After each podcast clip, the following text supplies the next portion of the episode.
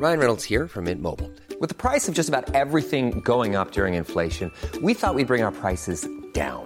So to help us, we brought in a reverse auctioneer, which is apparently a thing. Mint Mobile unlimited premium wireless. Ready to get 30, 30, bit to get 30, bit to get 20, 20, 20, bit to get 20, 20, bit to get 15, 15, 15, 15 just 15 bucks a month. So, Give it a try at mintmobile.com slash switch. $45 upfront for three months plus taxes and fees. Promo for new customers for limited time. Unlimited more than 40 gigabytes per month. Slows. Full terms at mintmobile.com. Millions of people have lost weight with personalized plans from Noom, like Evan, who can't stand salads and still lost 50 pounds. Salads, generally, for most people, are the easy button, right? For me, that wasn't an option. I never really was a salad guy. That's just not who I am. But Noom worked for me. Get your personalized plan today at Noom.com. Real Noom user compensated to provide their story. In four weeks, the typical Noom user can expect to lose one to two pounds per week. Individual results may vary. Hey there, it's Michelle Norris. I'm host of a podcast called Your Mama's Kitchen. When I travel, I'm usually looking for a way to find a taste of home when I'm not at home. And one of the things I love to do when I am at home is entertain. And Airbnb allows me to do that. When I was in California recently, I rented a house that had a great kitchen. And when we were sitting around the table, we're all thinking, we're in someone else's house. Someone could be in all of our homes as well. If you have a home, but you're not always at home, you have an Airbnb. Your home might be worth more than you think. Find out how much at airbnb.com/slash host. I hear from writers who say, Well, I'm quitting. I was rejected five times. Well, you can't quit after five times.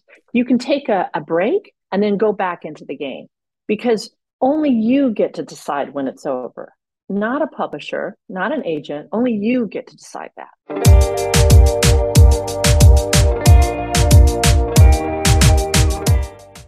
Hello, writers. Welcome back to Write Off, the podcast about writing rejection in all its forms, from self doubt to books not selling. I'm your host, Francesca Steele, a journalist and writer based in London. And if you want to know more about my own experience with writing rejection, you can hear about that in the first season. My guest today is the fabulous Bonnie Garmus. Despite wanting to be a writer all her life, Bonnie's debut Lessons in Chemistry was published when she was 64. The book, about Elizabeth Zott, a formidable 1950s chemist and reluctant cooking show host, has gone on to sell in 40 countries, has been sitting on the bestseller list for months, and is being made into a TV show. But before this, Bonnie wrote several books, the last of which was sent out to and rejected by 98 agents. Wow. We talk about Bonnie's husband asking her why she was continuing to send things out amidst all that rejection, repurposing stuff from past books in new ones, and the best advice she's ever been given. If you get stuck, make something happen. This episode of Write Off is sponsored by The Novelry. The Novelry is one of the world's best loved writing schools, with more five star reviews on Trustpilot than any other. With one to one coaching from best selling authors, feedback from publishing editors, and step by step daily lessons to create, write, and complete your book.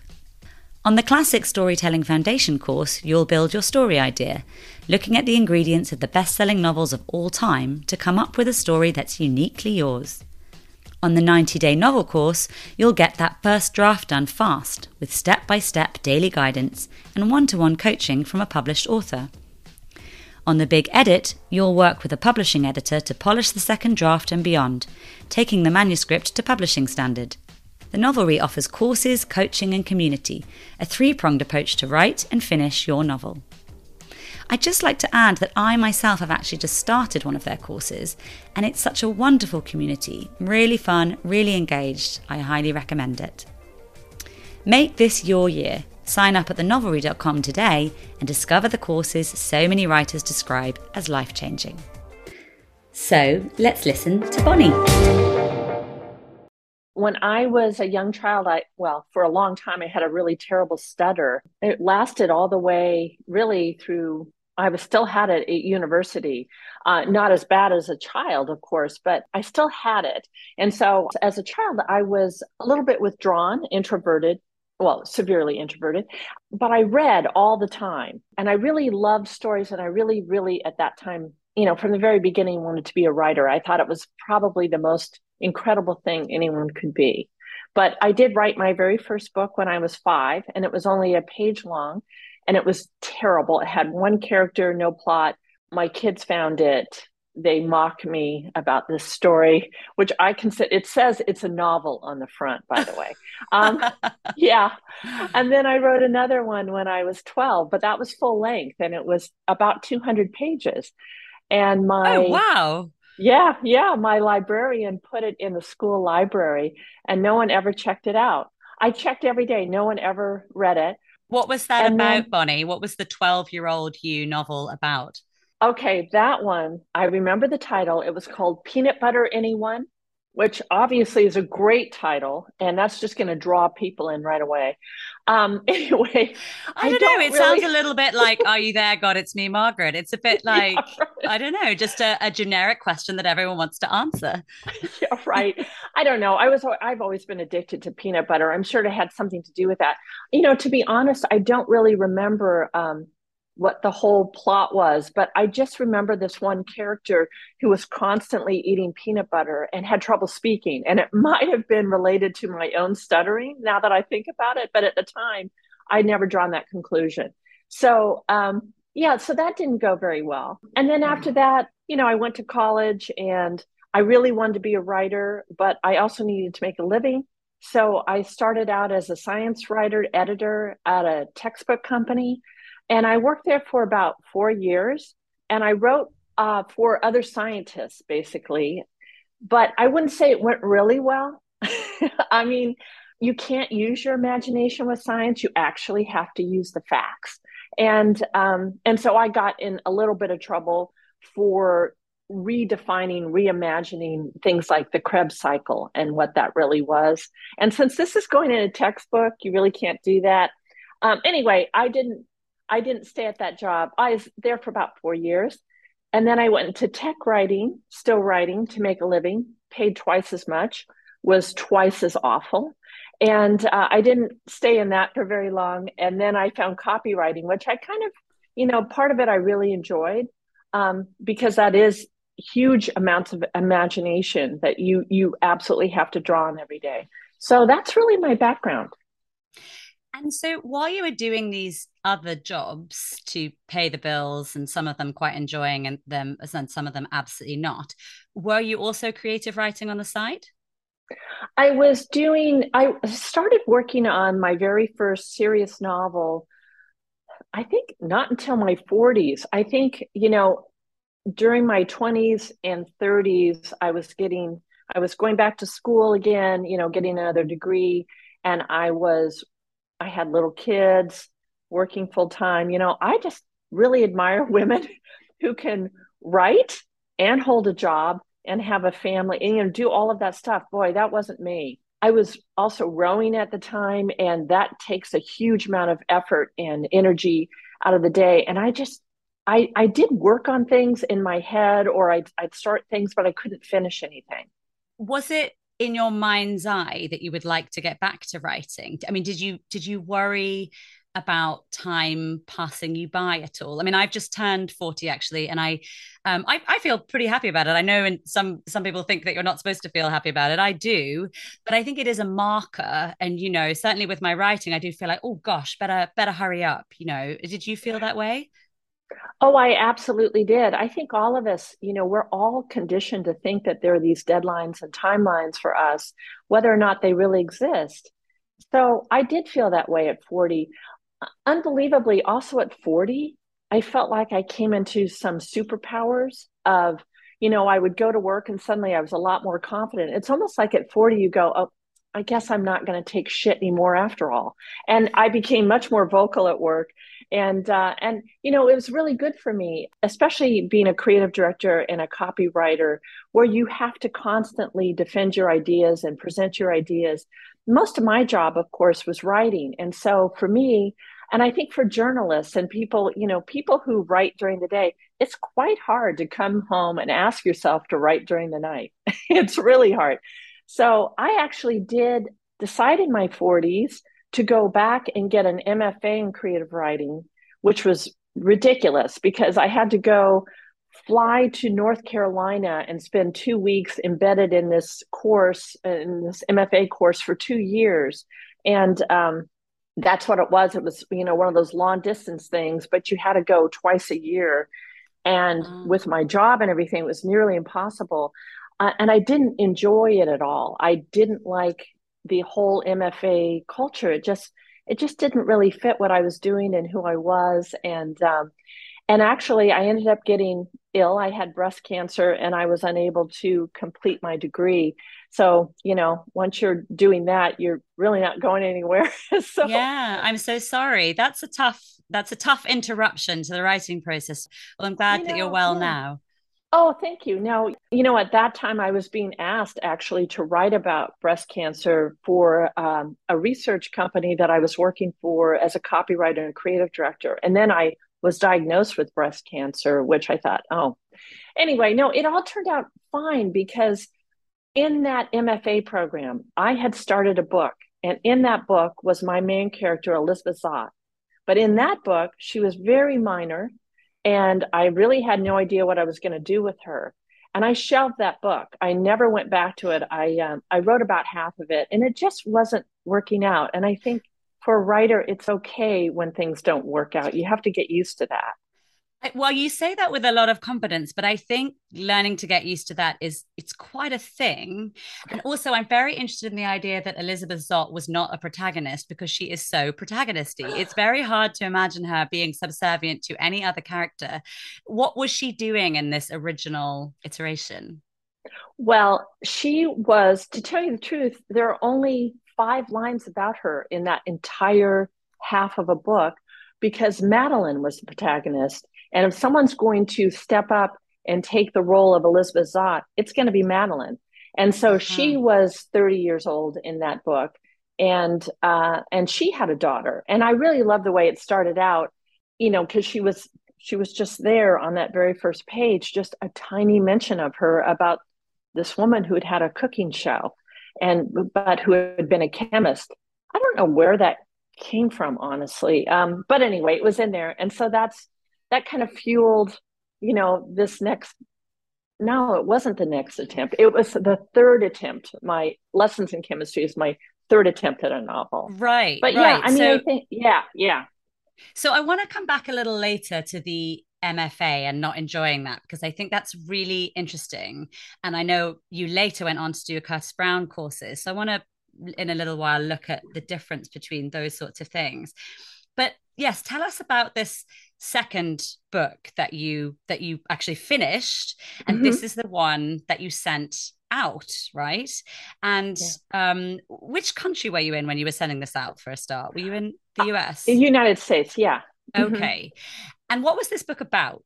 I should say, I should preface this with saying you've mentioned in a few interviews that this actually had 98 rejections, which I think is inc- an incredible thing to tell people and, you know, pretty amazing for people listening who are struggling with the idea that they might receive rejection, because that's quite a lot of it. So, yeah, yeah. to tell us about what the book was about. Well, um, you know, part of the book, well, the theme of the book is actually not understanding or knowing who or what you want to be. And it's exactly the opposite of lessons in chemistry, where we have a protagonist who knows exactly who she is and knows exactly what she wants to do with her life. But I think a lot of people fall in the first category, and it's a really big fear for people not to know what they should be doing with their lives. So that was really the theme of it. And to tell you the truth, I'm going back and I'm robbing that book of some of the themes and I'm putting it in this new book that I'm working on. So I won't go into too much detail about that, but I can tell you that uh, I sent it out to 98 agents. It took over a year to do that because you know you have to wait for the rejection before you keep sending it out. Um, and yeah, it was really hard. You know, I think even lowly writers have egos and it's really hard to to know that this work of yours that you've worked on for so long and so hard um, is just it feels like a rejection of yourself but in fact it's not. And i think what writers really have to understand two things. One thing is when an agent gets your query they've also gotten 9000 other queries. So it's really not personal. You know they they may not have even time to read it they may not have time, it may not quite fit what they're looking for. They may be completely full up of writers and they're not looking right then. You know, there are all sorts of reasons why you can be rejected that have nothing to do with your writing. I unfortunately was very naive, and my second book was 700 pages long. And of course, I thought that was fine because, you know, a little life and and all these other books, The Goldfinch, um, Moby Dick, those are all long. And I hadn't really taken into account the business reasons for why you don't write, especially as a debut novel, a long book. And so that was on me, but it wasn't it wasn't made clear to me until I got a rejection from my last and final attempt at sending it out. An agent wrote me back, and her response to me was very harsh. Um, she had actually asked to see the first 10 or 20,000 words. And I sent them to her, and she wrote back and she said, Wow, you know, I love the voice. You write very well. But she basically said, You're a fool. You're an idiot, and you don't deserve to have this book read because you didn't do your homework. You cannot write a 700 page novel as a debut author. It's too expensive to print. No one knows who you are. In Germany, it'll be 25% longer. What were you thinking? I mean, it wow. was this, yeah, it was. Um, so she instructed me in this email to write a book of appropriate length, and she might take a look at it. I never sent it to her, but the next book was was lessons in chemistry. So you know, even though that was very harsh feedback, it was the right feedback to get. Mm, yes, I mean, cruel to be kind feedback is useful. How long had it taken you to write that second book? And and did the second book um, have a title, by the way? Yeah, yeah, it does. It's called "Why to Be a Dog." Why to be a dog? Yeah, not how to be a dog, but why to be a dog. Wow, um, some some yeah. recurrent themes then yes, absolutely, absolutely. Um, and I get a feeling I'm going to be one of those writers who always has a dog in her book. Not a thinking dog. This dog was not a thinking dog. Uh, in fact, this dog never appears in the book, really, um, which I know sounds strange, but it's really just about the qualities of of of you know what we should be aiming for as people. And so the theme was why to be a dog because I think sometimes dogs are a lot kinder than we are. anyway, uh, how long had it taken you to write that book, Why to Be a Dog? I think that that one took, see, 2001. I think it took about three and a half years. Uh, we'd moved abroad, and some of my work had had fallen away because we were abroad nine hours out, outside of my time zone of my clients. Um, I was still working, but it was quite difficult. And so I had more time to write on the side, but I was still working. So it was this back and forth. Um, but yeah, I think that took about about three years. And I, gosh, I think that's right. Anyway, um, and did you enjoy got, it? Were you, when you were writing it? Did you were you enjoying that process? And did you feel like you knew what you were doing vaguely? You know, as a copywriter, you're always writing stories. I think that so many great novelists have first been copywriters and you can see you can see it in their work. You know amy tan or joseph heller or kurt vonnegut. You know all of these people were copywriters. James patterson. You can see it because their their their ideas are very precise and concise. And that's what you have to do in copywriting. They also are all very entertaining writers because the first rule of copywriting is never to bore someone so you do have to get your point across. You can't be deliberately too descriptive or anything like that because you find out pretty quick that um, that that is that bogs a book down. And so while I wanted a lot of darkness and light in my book, it's really important. It was really important for me to respect the reader and to realize they're going to spend eight hours in me with me. I, got to keep this moving. okay. I mean, that's interesting because I wanted to ask you about voice because yeah. Lessons in Chemistry has this very immediate, pithy, unique voice. Uh, do you feel that that was developed then in your earlier work, that that voice to some degree was already there? So, again, as a copywriter, I would have to write in multiple multiple voices all the time for all of my clients. I wrote a lot of speeches. And when you write speeches for people, you have to pick up some of their intonations. And so it it's almost like people who learn to speak eight languages or 10 languages. I learned to do various voices. Um, and and that was, you know, just a huge help to me in uh, in imagining my own set of people because I will not base a character on a real person. To me, that's very confining. I, I don't write autobiographically.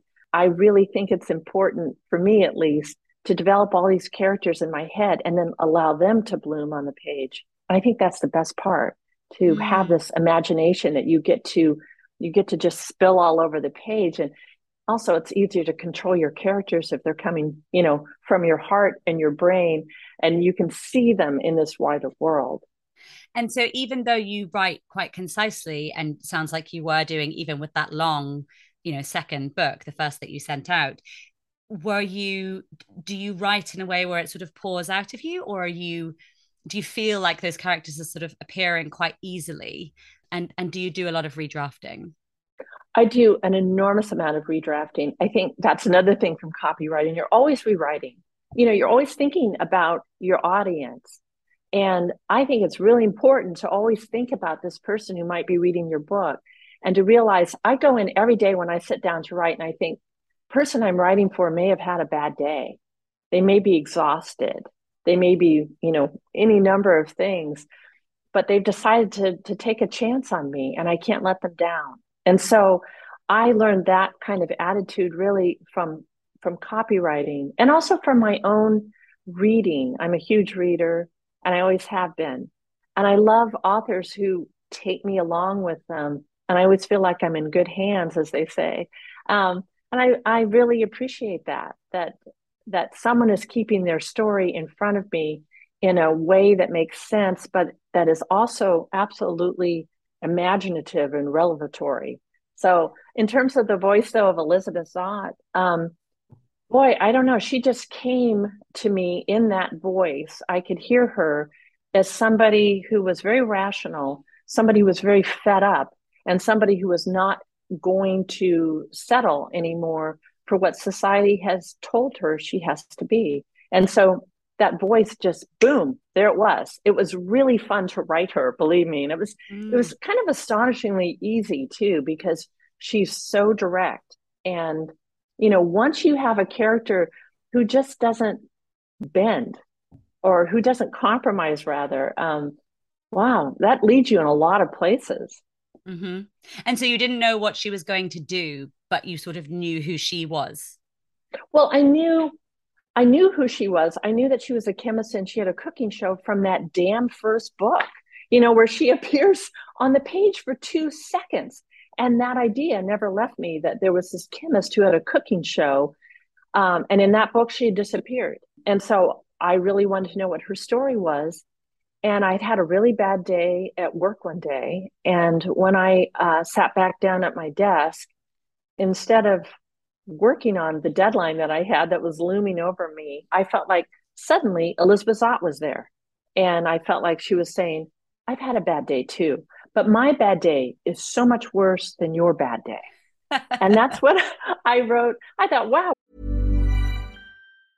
Hey, I'm Ryan Reynolds. Recently, I asked Mint Mobile's legal team if big wireless companies are allowed to raise prices due to inflation. They said yes. And then when I asked if raising prices technically violates those onerous two year contracts, they said, What the f are you talking about, you insane Hollywood ass? So to recap, we're cutting the price of Mint Unlimited from $30 a month to just $15 a month. Give it a try at mintmobile.com slash switch. $45 up front for three months plus taxes and fees. Promoting for new customers for limited time. Unlimited more than 40 gigabytes per month. Slows. Full terms at mintmobile.com. Millions of people have lost weight with personalized plans from Noom. Like Evan, who can't stand salads and still lost 50 pounds. Salads generally for most people are the easy button, right?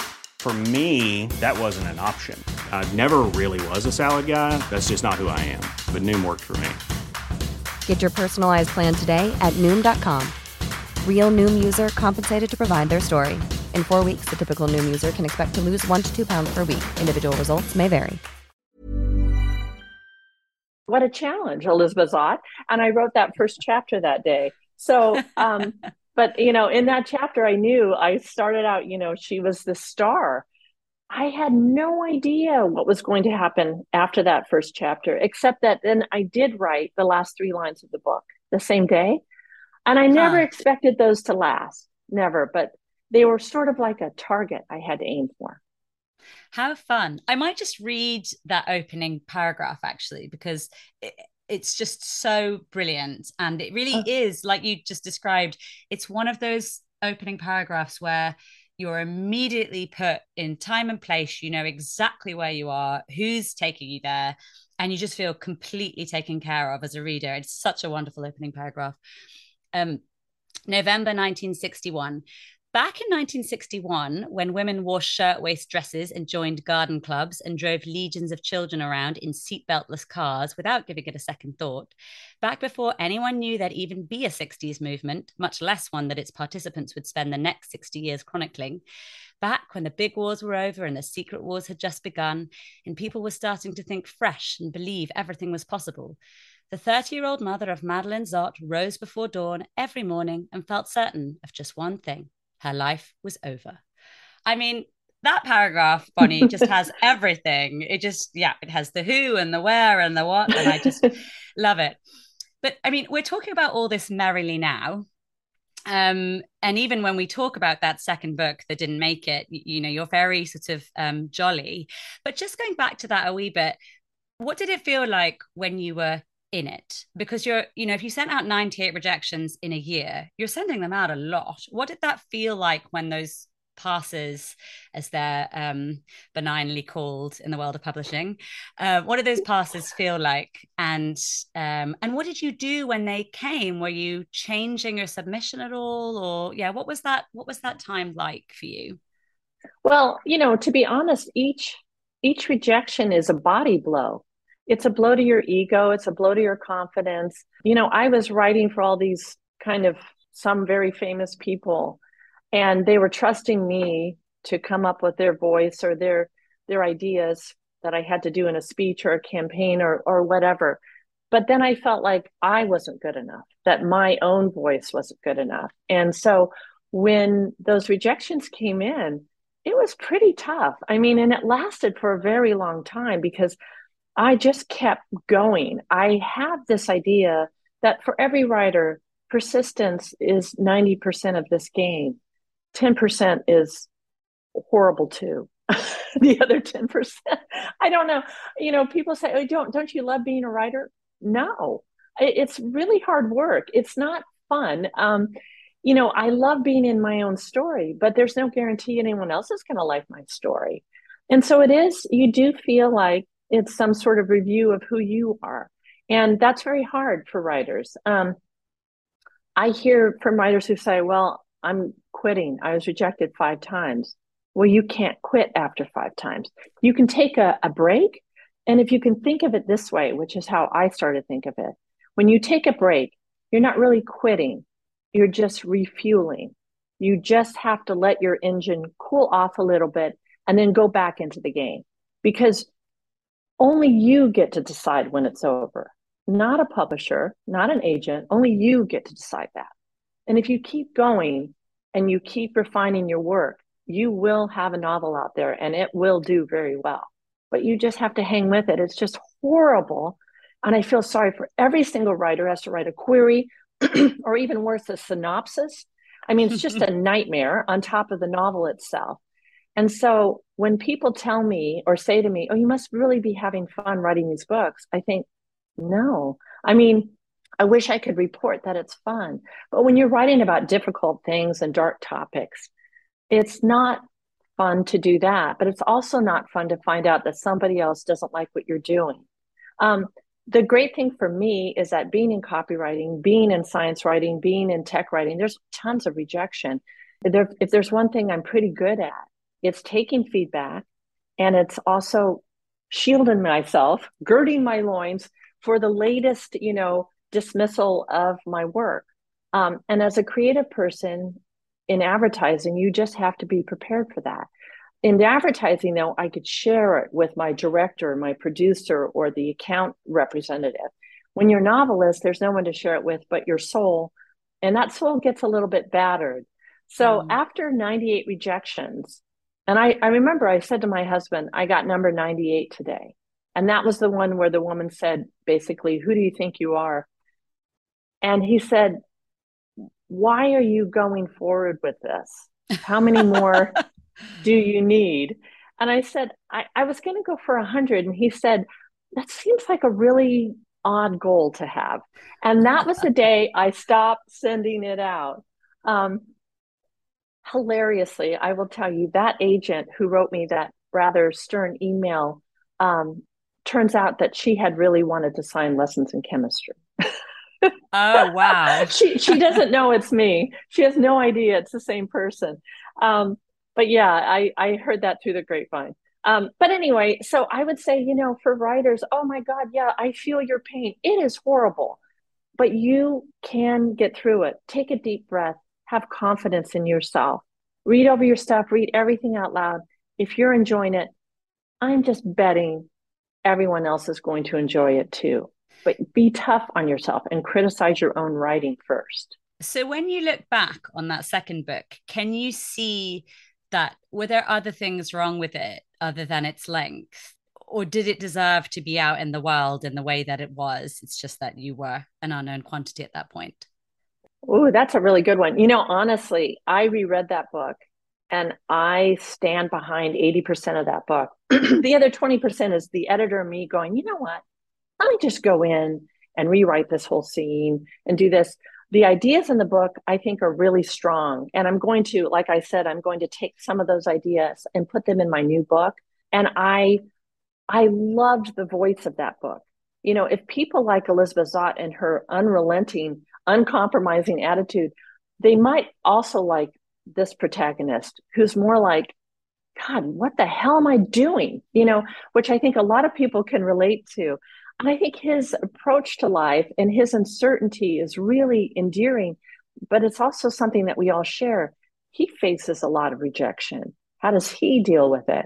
And and by the way, it is a man. So um, that part of it, I don't know. I think I have never had anyone read the book except for my husband who loved it. Now, my husband's very critical. It sounds like, oh, yeah, sure, your husband loved it. But actually, he's my number one reader and he's extremely critical um, and he's very well read but i can't get anyone else to read it not an agent not an editor no one no one has ever expressed interest i have brought it up a thousand times so my feeling is okay um, i'm going to go back i'm going to take some of those ideas and put it in this next book which will be book 3.5 i think of my books as yeah. And um, and i'm just going to see how that how that flows because now i do have other ideas that i want to incorporate that i'm really interested in and excited about. So in a way it's okay that no one's read it and another way i just think I can't believe you people. well, I've interviewed people on this podcast who, some who have um, become better known and and or the climate has changed and so a book that didn't make it first time round then makes it in its essentially original self uh, which i think is interesting and then i've also spoken to quite a few people who have resurrected characters or themes from previous books and sort of popped them in a new place and seen what they do there.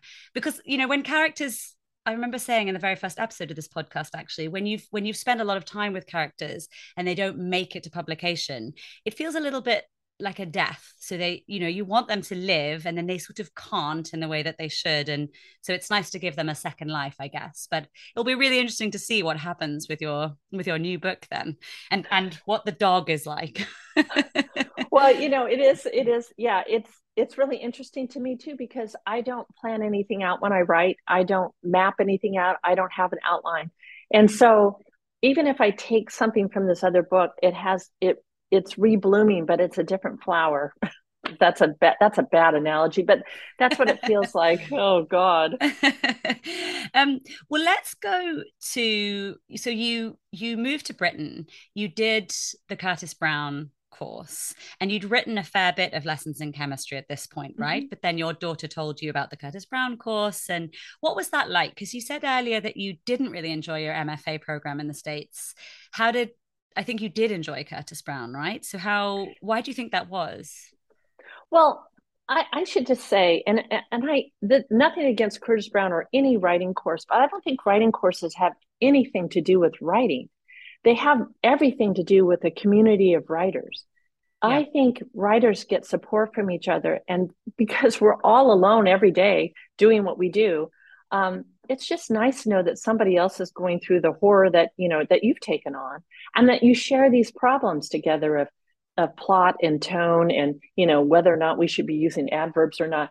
It's it's really great. And then of course all the rejection everybody goes through. So i don't think writing courses teach you how to write. I think you teach you how to write if you're a really good reader a strong reader. And luckily you know i'm writing all day at work. I get a lot of practice um, writing is practice you're not going to learn it in six weeks in a course so for me, Curtis Brown was absolutely amazing because I had written about three quarters of lessons in chemistry and I was just done. After my last experience with the 98 rejections, I was pretty sure I wouldn't be able to finish this book. And as it turned out, we had been living, we living in Seattle, then we were in Switzerland for six years, then we were transferred to Britain. And it just felt like I've been moving my entire life.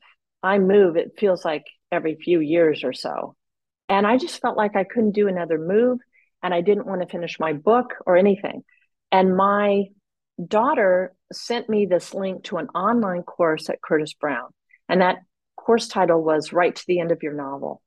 So she kind of challenged me. She goes, Come on, mom, write to your novel. It's online, you know. So I took the course and um, and in it, Anna Davis says this really wonderful thing that got me out of my rut and made me felt I, I think I was feeling sorry for myself, you know, moving again and blah blah blah and still working full time and I was just really kind of tired of everything. And um, I was stuck in my book, and she says in this course, which is pre recorded, she says, if you get stuck, make something happen. And I realized it was sort of like advice for life, right? Um, but I could it was supposed to be writing advice, but it was really advice for my life. Make something happen. And so I sat down and I just wrote a whole new scene that just went sideways into where I was going. And actually, you know what? I ended up not keeping that, but that got me out of my rut. And I was able to keep writing because of those words. Um, I thought it was such profound advice. so um, I ended up taking their in person course. And I did that because I'd only been in London a month or so and I didn't know anyone. Um, and my husband was traveling constantly. So I was pretty much alone in a huge city for the billionth time, not knowing anyone. And so I took the in person course. And in it, I met 14 other writers who were also working full time and who were, you know, not not feeling great about their work.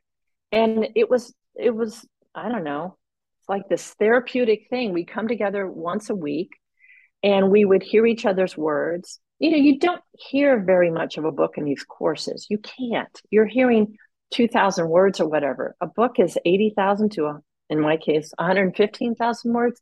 Um, you're only getting a snapshot of their writing. But what you don't, what you do get is a much broader picture of their own problems and their own suffering and how they're dealing with it. And that is worth the price of admission to yes. get this community going and have the support from other people. Yes, I did the writing a novel course with Faber, Faber Academy, and I felt exactly the same. And it just lended a bit of gravitas and um, focus to the whole experience. And I just, I, I, absolutely loved it. It was one of the best times of my life, honestly. I mean, it was just, I, I, and I agree. It was, you know, you, you still have to do the writing. You have to teach yourself to write, but it's, it's such an enjoyable experience if you're able to do something like that and meet people doing the exact same thing. Yeah. So I know that I know that your course um, led you to your agent um, because a lot of these courses have um, access, provide access to agents at the end of them, don't they? And, and you met your agent, Felicity Blunt, at the end of your course. Um, and I was reading in an interview that um, two nights before, I think before you sent it out, um, before you sent out lessons in chemistry to publishers, she said, tell me if this is right. She said, You know, I love your book, but I've no idea how it's going to do. So don't get your hopes up. Which, I mean, and, you know, a few days later, it was in a 16 way auction. I think this is fascinating. And I wonder if you can tell me more about that if you understand what she meant. Because to me, I mean, we've just read that opening paragraph. It's a zinger. It feels very obvious that it's going to do well. But I wonder agents are never really sure, are they? They don't always know exactly. So I, I wonder if we could talk about that a bit. Yeah, thank God that Felicity said that. This is what I love about her. She doesn't get your hopes up, you know, because she knows that the market may not have anything to do with you or or the quality of your work. You know, I I really appreciated that night when she called me and said, you know, let's just, you know, take a moment and say, okay, we like what we have here, but it doesn't mean anyone else is going to like it. She has this streak of realism and, you know, just certainty about how the market actually works. It's the whole thing is subjective. You know, if we were in software, it wouldn't be subjective. You would be testing and testing and testing until you knew whether it worked or not. But writing isn't like that. Painting isn't like that. You put it out, and you hope for the best, but you don't know if it's going to resonate with people. And I was concerned, of course, that it wouldn't. But, you know, I was just so grateful to have an agent who believed in the book and who I never had to query because I met her at Curtis Brown. And I just, for me, that I'd gotten already much further than I thought I could go. Um, and so I just thought, you know, we have to trust that somebody out there might like it. And if they don't, they don't. Because you know what? If they don't, I've been down that road before and I know how big the bumps are, but I also know I can get over those bumps. Um, this will not kill me if it gets rejected. How It'll fascinating. Hurt. How fascinating yeah. to feel that way because I think, I mean, two, well, like two and a half books in. And if that, so if that had not sold, you would have felt okay and you would have just got to work again? Well, I knew that I would suffer. I knew that I would suffer. But I also knew that I would get past that suffering. And, you know, suffering should not define you. It's one of the reasons why Elizabeth Zott wears a pencil in her hair because she suffers a lot in her book. But a pencil has an eraser on one end of it. And you can definitely erase some of the things that have happened in your life. It doesn't mean they go away. You can still see the faint outline of what happened, but it doesn't define you. So I would just say to any writer, it's okay to fail. Just keep your head up. Keep your head up. I know it's really, really hard. um, but you just have to, you don't have any other choice. All writers must persevere. That is the only course of action for every single writer. Do you have any practical advice for what to do with yourself when those rejections come rolling in? I should just add here that obviously, in the case of lessons in chemistry, that did not happen. It went to a massive auction. It sold for like a gazillion bucks and then it um is now being made into an apple tv show with brie larson as elizabeth zott so you know happy days for you. Um but i wonder if you can yes offer some advice some practical advice about when you're in that kind of immediate place of rejection. And i'm interested in this when my book didn't sell I thought I was doing really well because I made this podcast and I thought, great, I've moved on. I'm doing actually I I when I look back at it now, I don't think I had really given myself time to feel really bad about it. It took me a long time to start writing again. And I wonder if yes, if we can touch on that a little bit, if you have any thoughts as to as to what what the best way forward when you've had 98 rejections or however many. Well, there's a point in the book where Elizabeth Zott makes brownies for dinner. And we i have this sort of tradition in our family um, when the going gets tough i make something called desperation brownies. I don't even like to cook but i can make brownies. And um, so we have you know for i don't know the last 20 years uh, when we have a bad day instead of making dinner we make desperation brownies. And that's what we call them by the way um, so there were a lot of desperation brownies during those 98 rejections that's how i you know, if I am really sad, uh, I do two things. I um, I erg, believe it or not, um, and I eat brownies. Um, yeah, I mean, other people do other things, right? You know, you just you have to find what kind of works for you, and and I won't say that it's it's a cure. It's not a cure for feeling bad, but it helps. so also the the other thing is um, I, this is going to sound really weird, but every year I write a Christmas newsletter um, just for my friends, and it you know it's a sort of thing um, that people send out and say, here's what the family's been up to. But our ours is never you know, oh, little Jimmy won, you know, first place or whatever. Ours is more like, here's the shitty year we had, top this. And um and it's gotten really this huge following. Um, well, huge just amongst my friends. I, I don't send it out to anyone who doesn't know us as a family.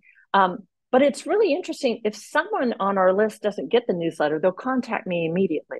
You know, like, where's the newsletter? I found out that of the people on this list, at least a third had saved everyone for over 25 years or 30 years. They've saved every single one. I had no idea that anyone would. And so that sort of gave me confidence that there were a lot of people out there who are really interested in you know the fact that I could tell these stories about my family in a very short newsletter format um, and that kind of kept me going is that kind of writing of here's what our family did what did your family do um, so that sounds a little bit strange but honestly uh, that was the positive feedback from people although you know occasionally some of the people would read the newsletter say oh she made the whole thing up and it would really really piss me off because i never make anything up in our newsletter i mean it is the unvarnished truth of all the hideous things that everybody else tries to hide. And I think that's why people like to read it, you know, because sure. we're more like, you want to see how bad it gets? I mean, I wrote about how many rejections I got in one of the newsletters. And there are a couple people said, Oh, I don't even believe you've written a book. Wow. That's a strange response. I know it was. Take bit. them take them off the newsletter list yeah, I actually I did take that one person off. Um, but yeah, yeah. So anyway, you know, that's sort of how I kept my head up the whole time. But you know, in terms of it selling like this, we were all shocked. Felicity was shocked. I was shocked. Um, and then she very quickly went into agent mode where she just was this rock for me. And I could depend on her to give me really good advice and lead me the right ways. And that was really, really helpful. Has it been strange being catapulted into this world of success? I mean, like we were saying before I started recording, you you've basically been on nonstop tour and interviewing for the last several months. Is it is it been odd and are you, are yeah. you finding time and ability to write during this crazy process? Oh, it, the time to write has shrunk down to nearly nothing, and that's been very disturbing to me. Um, but you know, the people I used to write for, a lot of these people are kind of famous, and I used to watch their lives on the other side of the camera, and never. Oh my God! Sometimes I think back, and I think, you know, I would say to them before they went on camera or before they had to give a speech, "Now just be yourself." And now I just feel I hear that people say that to me all the time. Now just be yourself, and you think, uh, it's really different when you're in front of an audience. Um, I was really nervous, of course, at the very beginning, um, doing these interviews and talking to people. And I think part of it was that I had no experience. I was only ever on the other side of things. I've now gained true appreciation for what other people have to do all the time. And I'm a lot more humble about how e- how hard or easy it is to be oneself um, in public because I, you know, it is an indictment of who you are if someone decides they don't like you. That is a direct indictment. So yeah, it's been it's it's been a wild ride, but you know, readers have been wonderful to me, really wonderful.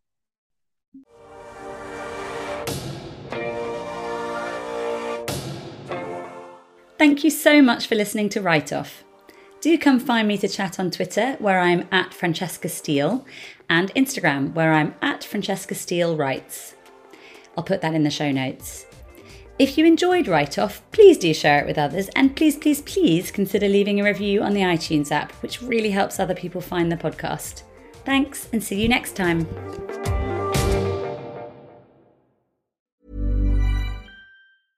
In Imagine the softest sheets you've ever felt. Now imagine them getting even softer over time. That's what you'll feel with Boll and Branch's organic cotton sheets. In a recent customer survey, 96% replied that Boll and Branch sheets get softer with every wash. Start getting your best night's sleep in these sheets that get softer and softer for years to come. Try their sheets with a 30-night guarantee. Plus, get 15% off your first order at bollandbranch.com. Code BUTTERY. Exclusions apply. See site for details. Hey, it's Paige DeSorbo from Giggly Squad. High quality fashion without the price tag. Say hello to Quince. I'm snagging high-end essentials like cozy cashmere sweaters, sleek leather jackets, fine jewelry, and so much more. With Quince being 50 to 80% less than similar brands. And they partner with factories that prioritize safe, ethical, and responsible manufacturing. I love that. Luxury quality within reach. Go to quince.com slash style to get free shipping and 365 day returns on your next order.